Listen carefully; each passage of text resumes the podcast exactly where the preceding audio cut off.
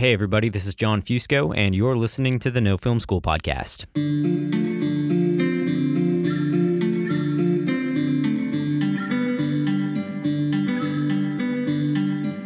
For co directors Daniel Schmidt and Gabriel Abrantes, the making of Diamantino was just as, if not more complex, than the award winning film's insane plot. It tells the story of Diamantino, the world's premier soccer star who loses his special touch and ends his career in disgrace. Searching for a new purpose, the international icon sets on a delirious odyssey where he confronts neo fascism, the refugee crisis, genetic modification, and the hunt for the source of genius. That's a whole lot of ground to cover within the confines of an hour and a half, and after seeing the first assembly of their cut, the duo was dismayed and ready to throw in the towel. Even during production, Schmidt felt as if they had bit off a little more than they could chew. Unhappy, they walked away from their project and decided to regroup at a later date. Ultimately, they came to realize that they still had a fair amount of interesting material they felt they could work with, and that their failures could, through the magic of post production, be turned into an avant garde tour de force. Using stock imagery, frenetic archival footage, and green screen wizardry, they spliced together a cut worthy of Cannes, New York Film Festival, the Toronto International Film Festival, and more. I sat down with Schmidt prior to Diamantino's screening at TIFF, and we talked about adapting to difficult circumstances, learning from mistakes, and never giving up hope on your vision. Enjoy. Hey, everybody. This is John Fusco, and I'm here with Daniel Schmidt of Diamantino, um, which is a crazy feature that's playing here at TIFF this year. Um, and it was at Cannes earlier this year. And you guys took home a couple awards from Cannes. What what awards were those? We got like the second prize for the best d- puppy, best best dog, which is called like the Oh, is that what that was? Yeah. The, bar, the the bark. the I don't know um, palm dog, I think. Palm- yeah. So we got the Grand Prix for that, and then we got the top prize um, for the section that we were in, which is Critics Week, uh, which was a, a, a huge surprise and That- a yeah, that's big awesome. honor. And yeah, How? Uh, what? Are you, in what section are you here uh, at TIFF?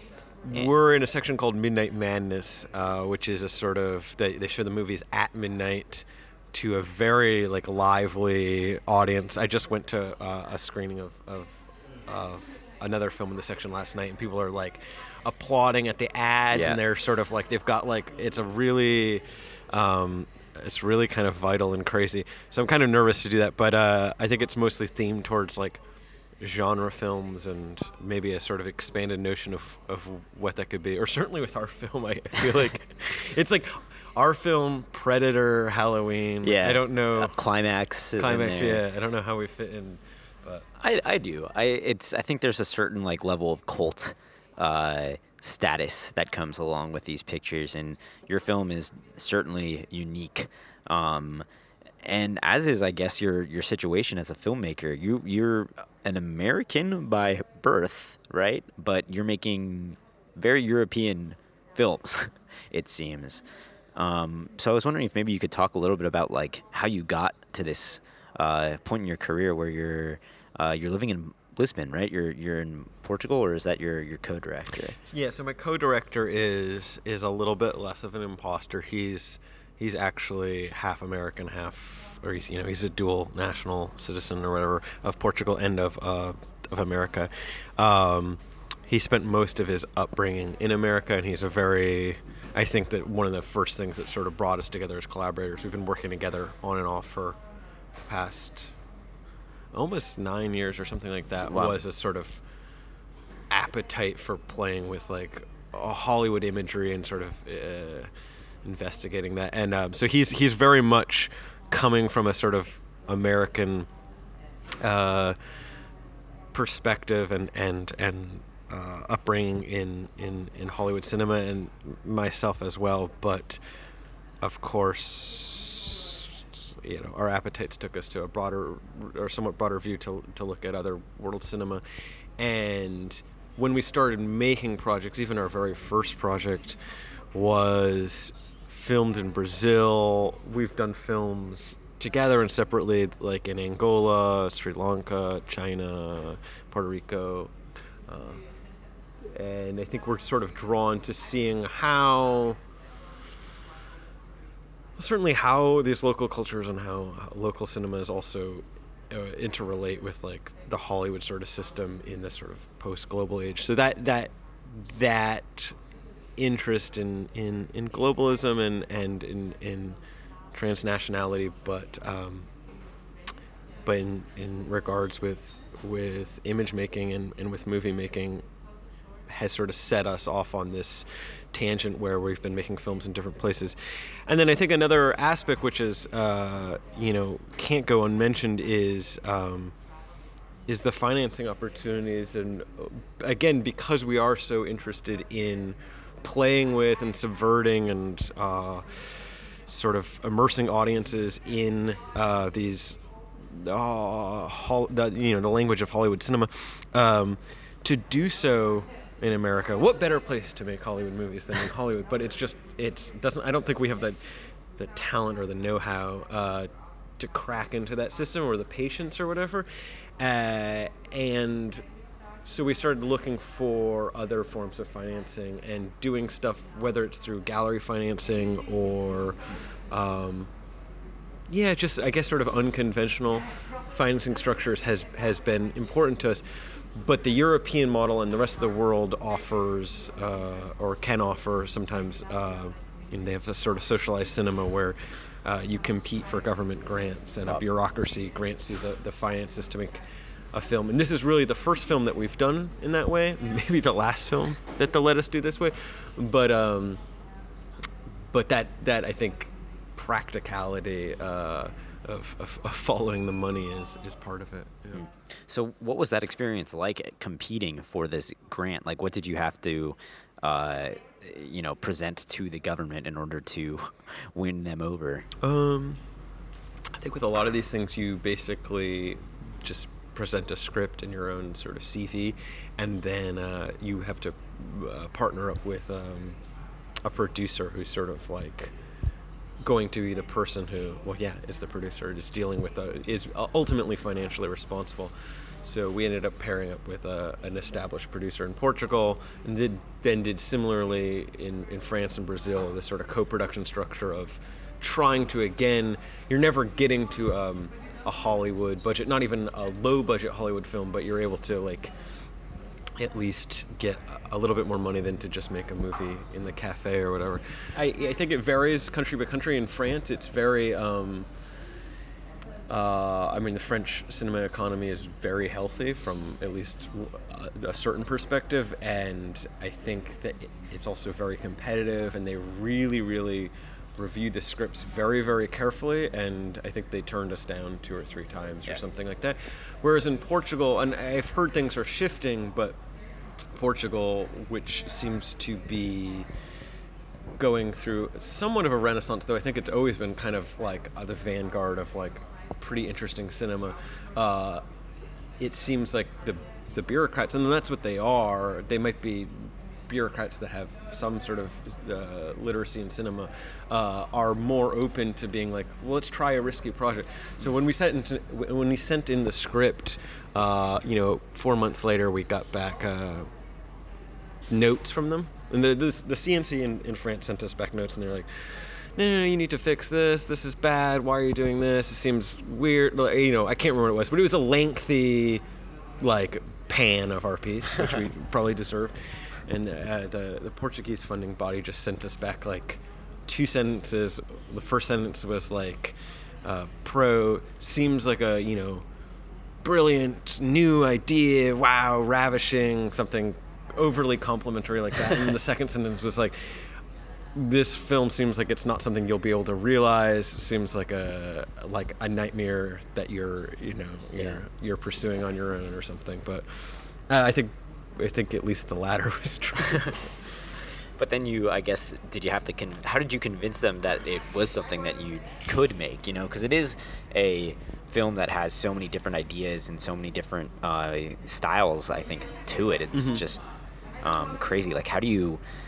how do you neatly package a film with so many themes uh, you know in a way that you yourself can make sense of it even while you're directing it if that yeah i mean i'm not sure for the the, the element of convincing the, the the the the funding bodies i'm not really totally sure and i think that it's a bit of the role of the producer, but also uh, looking back at our previous work, we had often been working with what was clearly incredibly anemic budgets to make things that were um, somewhat sort of spectacular and uh, it, I, I mean in the sort of most uh, basic version of that word like that there's spectacle that Right. there's this sort of like hollywood uh, imagery um, so i think that we had we were able to convince people a little bit on on the basis of that and they look at awards and these other types of things but then for ourselves uh, I, I I think it really the film only became something that was somewhat cogent and somewhat concise and watchable through probably most filmmakers deal with this, but through uh, um, a series of, of of revisions and uh, reorientations to the subjects as we went along. A lot of the previous films that we've done, we would shoot a little bit. We shoot mostly on film, shoot a little bit, then go home and think for three months, and then you know you're kind of quote unquote stuck with the footage that you shot. Uh, you've spent some film, you spent some people's time, you spent some money. And so then we would try to basically go and do like reshoots, but we would do that three times, and that was like the way we just made movies. And with this one, they kind of threw us into the. We were dealing with a little bit of a bigger crew and, and with a more conventional production structure. They kind of just threw us in there, like, you're shooting for five weeks straight. We had never done this before. Uh, the shoot was a fiasco. It was it was bad. The script was there, and the and the final script that you see, or the final whatever the story that you see in the film, and, and most of the elements were already there. But um, being able to execute that uh, on set, let's say on location, or whatever, was not something that we were up to the task of doing. So then, when we got back, we looked at the the, the footage. Like a, a friend of ours had done an assembly edit, you know, so we could sort of take stock and. We wanted to like kill ourselves. It was just awful. it was awful, awful, awful, awful, awful. Uh, and I think we were thinking of just like, okay, we'll, we'll. I don't even know what we were thinking, but we ended up taking off four months to do other other work and other things and just put it put it away. And when we came back we had to um, we had already sort of signed up to do uh, some degree of post production like the dogs and the the, the soccer games uh, are largely green screen are largely composite. So we had already kind of like primed to go into this sort of stage of painting and sort of like um, uh, yeah, it, bricolage and assembly. spectacular a little bit, like you said. You know, like earlier when you were talking about how it, this is sort of uh, based off spectacle. A lot of the VFX work that you did kind of brought that feeling. I felt. For sure, yeah. And I think that that basically, again, because we are idiots who are drawn to that kind of imagery, as soon as we start to get a little bit of that, like, um, uh, uh, going and bringing Yeah. it to life on our on our on our editing computer screens, that gave us a little bit more momentum and excitement. But it also gave us uh, the awareness of, I mean, you know, the phrase like fix it in post or whatever. It's Yeah. like, well, we really, we're sort of like, we've got all this green screen imagery. We've got some time to to rethink how we could use it, and we have this appetite for playing with stock imagery uh, and other sorts of like secondary imagery that we could sort of buy or source from somewhere else, and so that helped us basically start to um, suture together like the you know sort of broken pieces of what we had initially set out to, to film, but in a way that didn't feel, and hopefully doesn't feel to the audience, but didn't feel like uh, false or some sort of band-aid. It's like using the stock imagery really, uh, it's so stock imagery constitutes uh, in, in, in, in real life, so to speak, uh, the kind of imagery that's used in these like Brexit ads or propaganda ads or in these uh, medical uh, infomercials or whatever. And so um,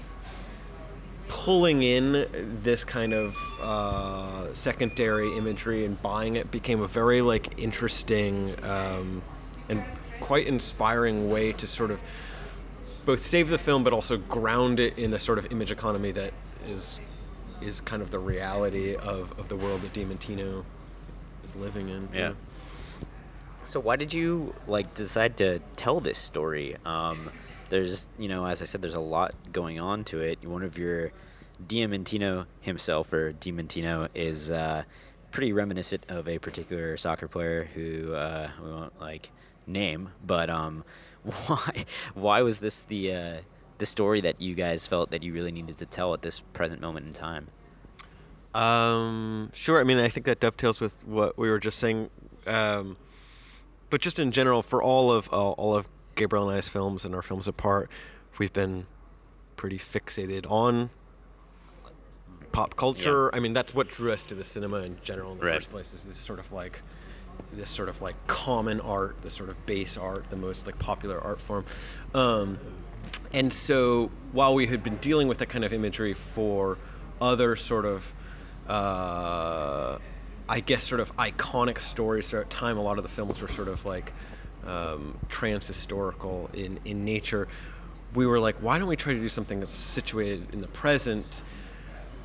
And what would be a way to sort of uh, respond to this sort of overwhelming 24/7 like inundation of news and whatever you want to call it buzz Yeah. wor- you know like just the media social sort of, media yeah. ex- like just the the the the deluge of information as as as useless or helpful as it might be uh and we wanted to sort of you know work with with uh, a character or a human experience in that. So we thought who would be at the center of that? Oh it's probably a celebrity. Like who is more often manipulated by all these different social pressures than a celebrity to sort of respond to what do you think about this crisis? or what do you think Right. you know um, the, the whole world of Twitter, et cetera. So we were looking around at, at different uh, um, references for that. And I think that we were also interested in, in, in newer forms of, of celebrity. And so the Kardashians sort of stood out as like, okay, that could be a possible Yeah. reference, but they're a little hard to find the the humanity gonna say, there yeah, the humanity. and and I, I you know I this is just an aside, but I am so surprised that there has not been a a big film about reality TV. I know there was like Garrone made a film, and I watched some show called like uh, it was about like The Bachelor, like a fictional version of The Bachelor. But it's like it's strange that someone hasn't made like a Yeah, yeah. Um, but so we were kind of going down that that path, and we were like, uh, I think we are not maybe literate enough in it. Like a lot of my friends, they just watch reality TV, and I was like, they should make that film. You know, like I, am not someone who can speak to that. Not that I know sports well either, but as we started to look around for other uh, icons that could sort of be this weird intersection of all these different, Yeah. again, uh, cultural phenomenons, cultural pressures, and like a sort of distorting presence to those things. We came across two Foster Wallace texts, David Foster Wallace texts. One which is called uh, Roger Federer as Religious Experience, which is uh, speaks about. Uh, they're both about tennis, uh, which uh, Wallace was obsessed with, but um, and played. Uh, but the first one is about sports as basically being the last sort of uh, bastion of. Um, of technical skill by a human that sort of exceeds what we think humans can possibly Yeah. do and therefore gives the spectators of the sport a sort of transcendental experience a religious experience Right. that this used to be the the sort of uh, um, realm of, of artists who could make a, a statue or a painting that was so lifelike or so beautiful, but that now with the you know the turn of art to something that's more conceptual, uh, and also with religion sort of waning at least in certain parts of the world, um, that athletes really kind of are are our last sort of demigods or Yeah. whatever and and that they're you know they're i think in the opening lines of the film like that their tennis court or their football field or soccer field or whatever you want to call it is the sort of new dionysian stage or the new church or the new cathedral or whatever so we had that text and then another text by him which is called how tracy austin broke my heart which is um, about a tennis star who is like a prodigy that he was obsessed with and kind of like I think like had a crush on. She was like his peer, and he was always like, "How is she so good?" You know, at age 14, she's like a master or whatever they they call the, you know, the great tennis greats. Um, and she gets in a car accident, career ends, and she writes a tell-all, and he's like, "I know this tell-all is going to be trashy, but I can't." resist knowing like what made yeah. her a genius Yeah. and he reads the book and it's absolutely the most vapid innocuous like there's no i in team there's you know it's like there's just nothing there's no there's no expression of genius or even an expression of humanity Right. really uh, and so I see. uh, he comes up with this thesis that like ah would afford some athletes uh, their genius uh, is a sort of like emptiness of the mind.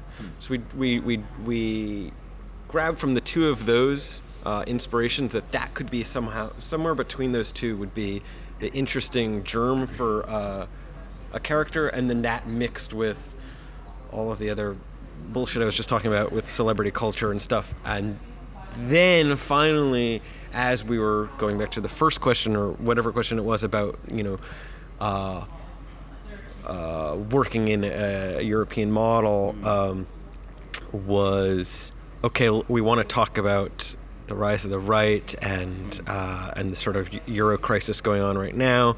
We also have financing from Portugal. So wait a minute, athlete, empty-headed, cultural icon, Portugal okay, we know what the movie is. And then we had this actor who um, uh, Gabriel had worked with before, Carloto Cotta, who's just amazing. He's that I, I feel 100% about. And uh, Miguel Gomes has worked with him as well. And he just, it all clicked, you know. Yeah, yeah. So we, we were fortunate there. He hit it. Um, I'd like to ask, you know, you you're, you're ta- you talk a little bit about your partner uh, in directing. Uh, what it's it seems like uh, you do a lot of co-directing. Uh, is why is that? Like, what do you see is the value of having sort of uh, two minds behind the camera over just like because it seems a lot harder in a lot of ways. I think um, to actually have two people sharing a vision than just one people one person in charge. Sure. I think um, I think probably the first like mm, you know most honest answer is that it wasn't something that we had um, you know sort of calculated ahead of time. It was sort of we're friends. Let's try to do something. We didn't know that what we. I think the first one we made.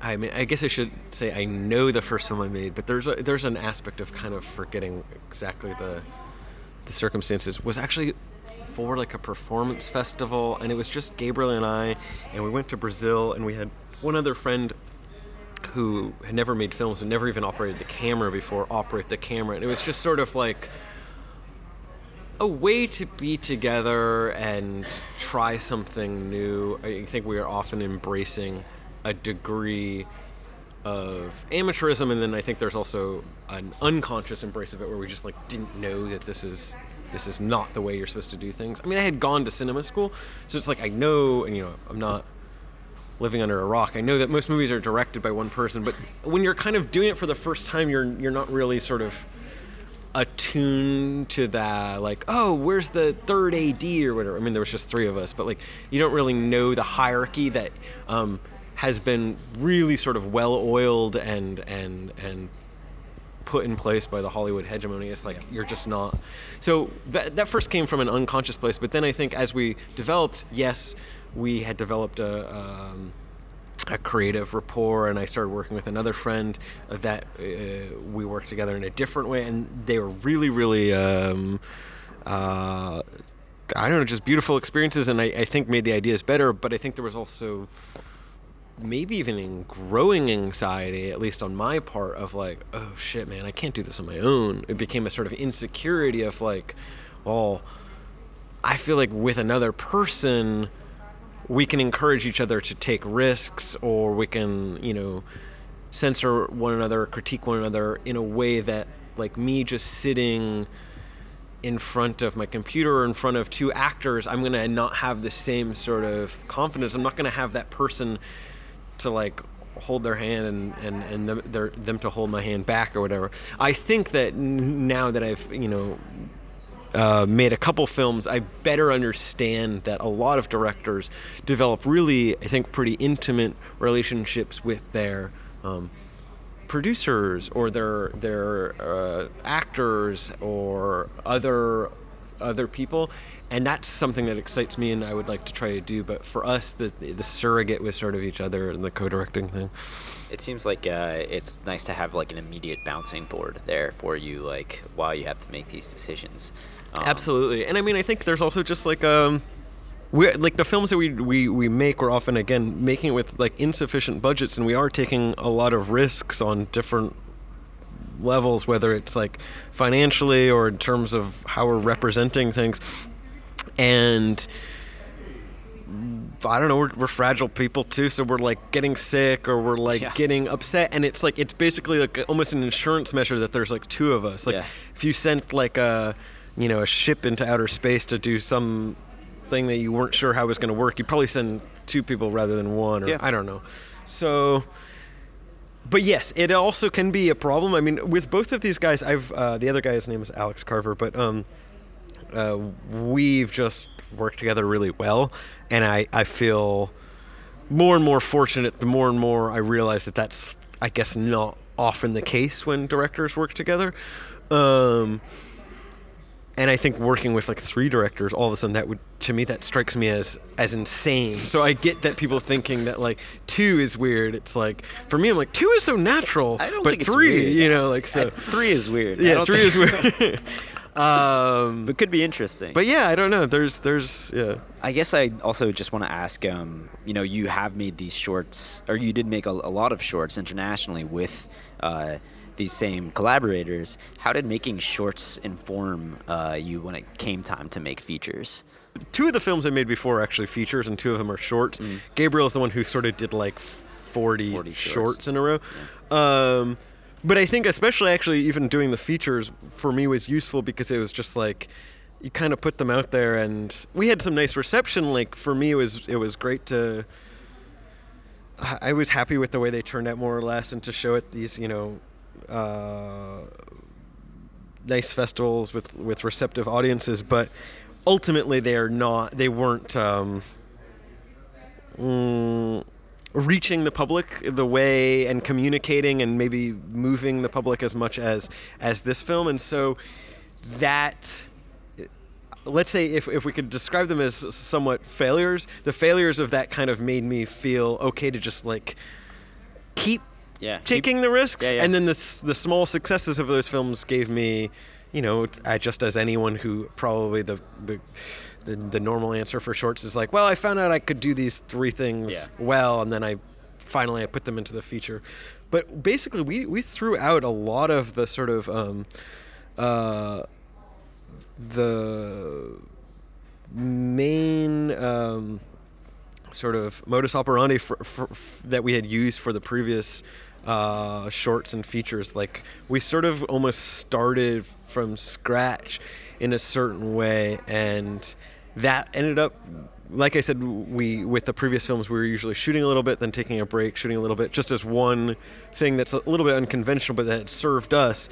Doing the five week conventional feature shoot blindsided us and then it basically became this sort of like well how do we reinvent in post? So for us it's a it was a very new process and i don't know how much the previous films on a sort of like yeah specific level helped or something. Well, maybe it was just like having gone through those experiences, you know, like you said, and with like shorts and with your previous features, uh, whatever failures or whatever things that even you were tired of doing at that point. Yeah. You're like, okay, you know, like let's try something new. Let's uh, let's do this in a whole new weird way, uh, which is, you know, like your your movie is very unique and um, it's evident that uh, it, it's the result of a lot of like intense experimentation. I think. Um, so I guess that you know, just to wrap things up here, um, I'd like to ask you something I ask all my guests, and that's uh, if you had any like golden nugget of advice for aspiring filmmakers, um, what would it be? I mean, I guess it's something to the effect of I don't know if this is just a, a series of platitudes, but it's like, for me, what got me out of sort of um, some dark holes is like to learn by doing, like just make the projects. Don't sit around thinking about them. Just like cinema is something that can be a very social experience. It can be a very hands-on experience. Go on location, work with quote unquote real humans, like get messy, make mistakes, learn from the mistakes, but just like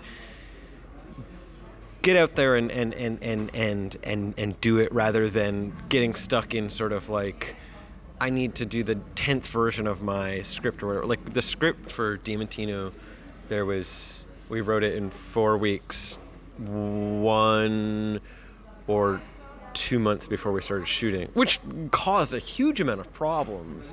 But um, but I, I'm glad that we didn't spend you know years Yeah. developing. Uh, and then I think the other thing that I, I, I taught a semester of, of cinema uh, or filmmaking recently at Rutgers. Um, Oh, okay, cool. and was just of course everyone's entering into into movies like probably from an early age uh, and then they're refining or they're they're sort of shaping their tastes as they get into whatever it is high school or college but i think things become more and more uh, sort of niche where people are like i'm a documentary filmmaker Yeah. or i want to make movies that look like Wes Anderson, or I'm really like anti any sort of commercial thing. I want to do, you know, like these sort of kind of dogmatic ideas or, or, or fairly um,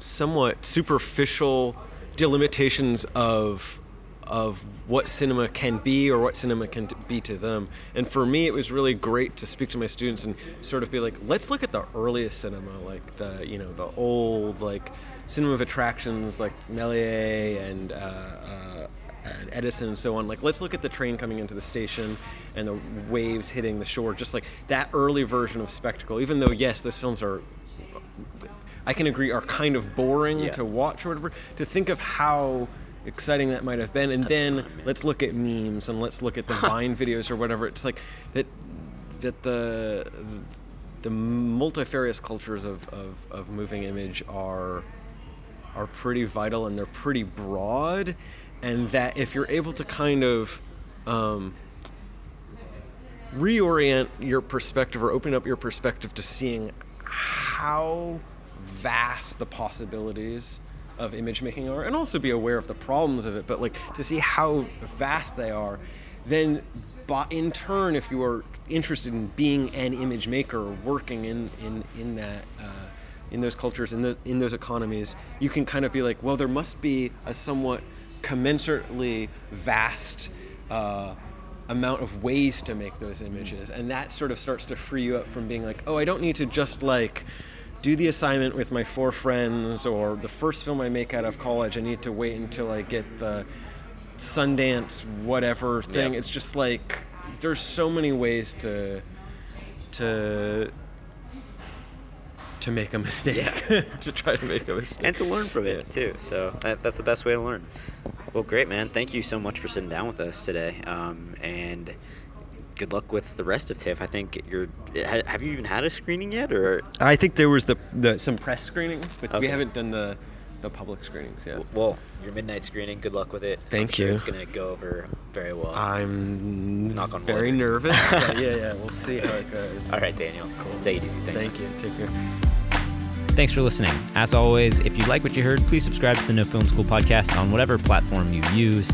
Uh, if that platform is iTunes, you can go ahead and give us a five star rating or whatever rating you want if you like us. And be sure to stay tuned for Indie Film Weekly every Thursday. I'm Jon Fusco. You can follow me on Twitter at Jim underscore John underscore Jim. You can follow No Film School at No Film School. And we'll see you on Thursday.